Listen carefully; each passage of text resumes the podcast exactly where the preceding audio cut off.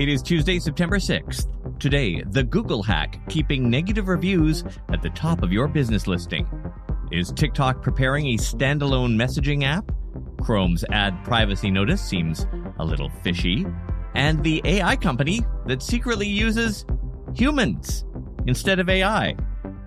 I'm Tod Maffin. That's ahead today in digital marketing. So you run a business. A customer has a bad experience, and they leave a negative review. You reply to it, and that's it. A couple of days later, two good reviews come in, pushing that negative one down your Google business profile, and you rest easy, knowing that while the bad one isn't gone, at least it won't be at the top forever. Unless, that is, the disgruntled customer forces it there forever. Yes, it's possible. And Barry Schwartz from SERoundtable.com reported on the hack today. Basically, anytime someone updates the text, even barely, Google considers it an updated review and jumps it to the top. Barry quoted a post from his forums that reads, quote, I have a business owner with almost 800 reviews and a five star average who's in the middle of legal proceedings with a customer. Somehow that customer is able to refresh and bump his negative and aggressive review daily for several months. So it's tagged with new every day. I compared the text of the review yesterday to the bumped version today, and both are identical. Unquote. I should say that I was not able to replicate this. I found a four star review that I wrote two years ago of a local Dairy Queen. I don't even know why I wrote it. The review just reads reasonable. I updated that to add a period at the end, but did not see it bump to the top. Then again, my results might be different because I'm logged in or who knows. Barry, in his reporting of this this week, said, quote, Supposedly, this is a thing that's been going on for years, and Google has no problem with these efforts. I get some businesses may not be perfect all the time, and negative reviews do happen, but there is a reason reviews are dated. In some cases, some really disgruntled customers have been leaving reviews and then coming back to that review every few months and updating the review to make sure that the review really sticks out as a sore thumb for that business owner. Unquote. Joy Hawkins from the Sterling Sky local SEO agency in Toronto says she approached Google when she first learned about this two and a half years ago, and they told her the practice doesn't violate their guidelines. As such, there's really no recourse for the business owner. We reached out to Google this morning for comment and did not hear back by deadline. Well, it seems there are more television streaming services than ever before Netflix, Hulu, Max, Paramount. Is that Max now? I've lost track. Disney Plus, Peacock. To keep costs in line, many consumers are starting to cycle through them. Buy Netflix for a month, chain smoke everything there, cancel, sign up to Disney Plus for a month, chain smoke everything there, cancel, and on to the next ones. For the managers behind these platforms, it means a crazy high churn rate. In fact, the past year's average churn rate across streamers in the US was 47%. But one streamer thinks it has a marketing solution out of this. A very basic OG marketing solution email. Peacock, that's the NBC service, sends its customers between three and five emails each week, depending on how much they watch. As of June, Peacock had 24 million paying subscribers. But is it working? Quoting a great piece up on marketingbrew.com today, quote, Blasting users with email messages may sound less sexy than the sophisticated algorithms that streamers promise will serve up perfectly timed and personalized programming recommendations, but at Peacock at least, email seems to have a big effect on churn reduction and conversion rates. Late last year, an email campaign in which more than 40 million users received year in review breakdowns of their viewing activity on Peacock translated to a 20% reduction in churn rate among paid subscribers in a 30 day period, as well as a 6% higher upgrade rate for free users who moved into Peacock's paid tier. More broadly, every single premium subscription streamer saw churn rates in June increase compared to the year prior, with the exception of Peacock, which saw churn rates decline more than 2%. Unquote. It is, of course, more complicated a setup than a MailChimp account. Peacock has more than 500 different segments based on how much people watch, how long they've been watching, what device they watch on, and so on. Each segment gets different recommendations. The marketing team there watches open rates, but doesn't really care too much about click through. since the conversion event they care about happens on TV screens or devices separate from where people check their email. So then, how do they track all of this? They measure the seven day lift on viewership of individual shows that are mentioned in the emails, as well as any viewership increase overall among those who got emails. Peacock says it consistently sees double digit lifts on both. But while the emails may be personalized, they don't want them to sound too personalized. One Peacock executive telling Marketing Brew, quote, We don't tell you specifically you watched Yellowstone, for instance. We kind of stuck to a higher level with genre and your viewing activity outside of the actual content, unquote. Peacock is phasing out its free tier and has raised the prices of its premium tiers. Yesterday, we reported on a seismic shift happening with young people. Fewer are posting to social media feeds and instead are posting to private Discord communities, a handful of selected Snapchat friends, or group DMs instead. Today, we learned that TikTok is moving quickly to bulk up its messaging functionality. TikTok does have messaging already, it's a kind of basic DM system. But Axios this week found job listings suggesting the platform is working on a much deeper system called TikTok Social. In fact, it might even become a standalone app. Quoting The Verge, if there is a specific overarching product plan, TikTok's listings don't reveal it. Neither will the company. It told Axios only that entertainment is still the core of TikTok. But the listing for a back-end software engineer says that the social team oversees, quote, user profile, story, inbox, messaging, follow, like, comment, tag, etc., unquote. Add all that together and you have a messaging app, an extremely Instagram sounding messaging app at that, unquote. Instagram too is working on capitalizing this, rolling out a new option to share feed posts with close friends only. Only some users can see it, but it shows up as a new audience selector within the post creation workflow. If this sounds familiar, it's because they added this almost five years ago, but only for stories, not feed posts. Instagram's tried variations of private sharing before, suggesting people private their whole account adding close friends to reels and notes, and the bizarre and seemingly against policy recommendation to just create multiple accounts for yourself. But this is the first time feed posts have felt a little more, dare I say it, Snapchatty. Instagram's head has repeatedly said that their users now share more content via DMs than they do in feed posts or even stories. One more brief Instagram update while we're here. Some users are now able to add a location tag to their notes searches. Notes, if you're not familiar, are short messages that appear on your profile and last for 24 hours. Instagram launched these last December. Younger people especially seem to respond, so Instagram added audio clips to notes, then song highlights. This is just in testing for now with a small group of users. Google is under fire this week for what appears to be a somewhat sneaky attempt at dark patterning consumer approval of ad targeting. As you might know, Google's been rolling out what it calls enhanced ad privacy, but a more accurate product name could be enhanced ad permissions. Since unless users opt out, it will let websites target them with personalized ads based on their browser histories. For the last few weeks, people have reported seeing a pop up box asking them to confirm that they want to stay opted in, but the wording on that pop up box does not at all make it clear that confirming means personalized ads. The message shows up in Chrome with the headline Enhanced Ad Privacy and reads We're launching new privacy features that give you more choice over the ads you see. There are two buttons to clear that pop up, and you might expect to see accept and reject or opt in and opt out. But instead, the opt in button reads, Got it, which everywhere else on the web is used to confirm you've read something, not to confirm a big change to your account. The other button, the one presumably meant for people who don't want to have personalized ad, is just as vague. It reads, Settings.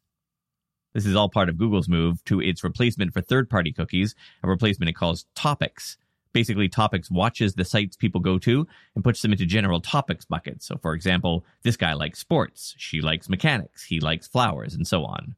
Websites, it should be noted, can ask Chrome what topic someone likes when they arrive on their site.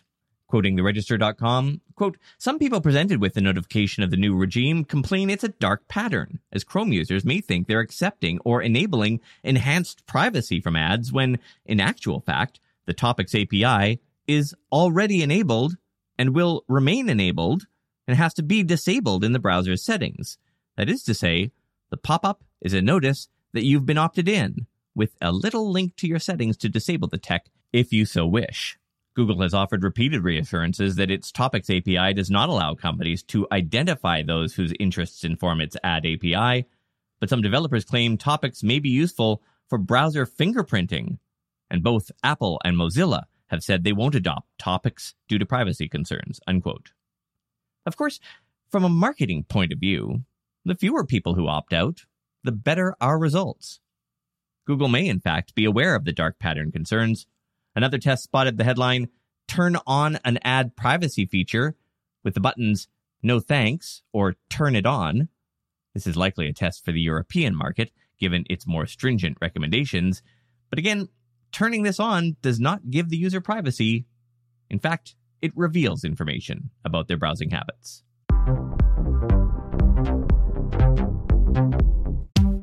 Putting our podcast and newsletter together can get complicated. We had show notes in one place, interview coordination in another, brainstorming somewhere else. It's easy to lose track of the big picture when you have to open a new window for every detail. With Miro, you can bring everything and everyone together in one place, consolidate different points of view, and increase team collaboration all on one centralized board. For instance, we used Miro to figure out the right flow for our newsletter automations. It let us get our team all contributing, including our ad agency people, and saved us a ton of time. And its new AI tool, which summarizes and clusters information automatically, was a game changer. Find simplicity in your most complex projects with Miro. Your first three Miro boards are free when you sign up today at Miro.com slash podcast. That's three free boards at M-I-R-O.com slash podcast. Today's episode is sponsored by NerdWallet's Smart Money Podcast. NerdWallet's trusted financial journalists use fact-based reporting for some much-needed clarity in the finance world, helping you make smarter decisions with your money. And if you like the format of this podcast, you will love theirs. It's packed with information, but it's brief. Last week, they had a great rundown on car prices. Not just the numbers, but why car prices moved, how weather affects that market. It was super interesting. They also cover things like boosting your credit score, putting money away for retirement, saving on travel, and so on. So yeah, listen to NerdWallet's Smart Money podcast on your favorite podcast app. Future you will thank you. YouTube today announced two changes to its ad options. Starting in November, they will be removing individual ad controls for pre-roll, post-roll, skippable, and non-skippable ads on newly uploaded videos. Once it rolls out, when creators turn ads on, viewers might see any of these ad formats. This is, of course, an AI thing, the platform intending to match the consumer to their preferred format. Channel managers probably won't like it since it removes some control over which ad formats are shown.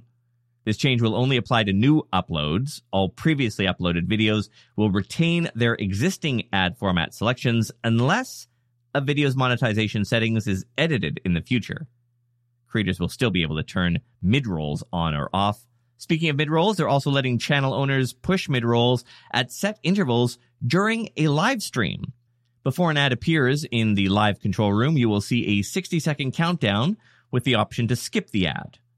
They say they'll soon add a new delay ads button to delay mid-rolls and live display ads from appearing for 10 minutes. If an ad is skipped or delayed, the new insert ads button can be used to manually insert a mid-roll at any time. And that will bring us to the lightning round. A new study says despite the rise in podcasts, terrestrial radio still dominates in car listening. Research from Westwood One shows that 60% of all in car tuning is to AM and FM radio. Google Ads has updated its emails to now include customer IDs. This change addresses a long standing user request making it easier for advertisers to manage their campaigns. Ad spending in the US is stabilizing after the pandemic. A 5% growth rate is expected, which mirrors trends from before the pandemic. A new survey reveals that more than half of B2B marketers have seen an increase in their budgets this year, but many feel the funding is still insufficient for their needs. And Google has introduced a new URL contains targeting feature for its Performance Max campaigns. Links to the full details of these lightning round stories are in today's free newsletter, which you can sign up to by going to todayindigital.com slash newsletter or tapping the link in the show notes. And finally, has this happened to you yet? You hire a copywriter, and the copy they come up with is, I don't know, effusive? Overdone? You run it through a generative AI detector, and yep, they chat GPT'd that. It's happening more and more. Brands and agencies hiring artists and writers and researchers, and those people just farming it out to AI. But one company is being accused of doing the opposite, promising AI but delivering human creations. 404 Media today reported on a design company called Kaedim, which turns 2D illustrations into 3D models. While the company does say it uses humans for quality control, 404 Media today reports one of their sources told them at one point humans made the whole 3D design by hand with no help from AI. Quoting 404 Media's story, the news pulls back the curtain on a hyped startup and is an example of how AI companies can sometimes overstate the capabilities of their technology. What Kaedim's artificial intelligence produced was of such low quality that at one point in time, it would just be an unrecognizable blob or something instead of a tree, for example. Unquote. A recent job listing for the company said it needed people who are able to produce low quality 3D assets from 2D images 15 minutes after they are requested. 15 minutes. That's plausible delay time for AI, isn't it? Like, the engine is generating your models now. Please wait. It kind of reminds me of how the video game The Sims starts up. To keep you entertained, it cycles through a series of fake but data heavy sounding status updates like reticulating splines and desalinizing snorkels. In one particularly sad example of how do you do fellow kids, if you had the teen expansion on, it would say, like, reticulating splines, dude. 404 Media found LinkedIn profiles for Kaedim workers in Argentina, England, Indonesia, Ethiopia, India, Greece, the Czech Republic, Colombia, and Spain. These people listed their title as quality assurance or quality control. Remember yesterday? I was so excited that Starfield was coming out today. It actually came out yesterday at five o'clock. So my 16 year old nephew and I uh, share a Discord server, and he alerted me to that just as I was putting the show out. So that's what I did last night. That's what I'm going to do right now. Bye. Player one looking for player two. Giving my last quarter to you. I hope you like my character, it chose me. Got the high score, but never played with a trophy. The game starts, special move unlocked. Punch, kick, combo, got through my block. Give you my hearts if you get hit. Diamond blocks craft you a necklace. Oh, you the apple in my pixel. Intelligent, far from artificial. Flying on the ground. What's so special about Hero Bread's soft, fluffy, and delicious breads, buns, and tortillas? These ultra low net carb baked goods contain zero sugar, fewer calories, and more protein than the leading brands, and are high in fiber to support gut health. Shop now at hero.co.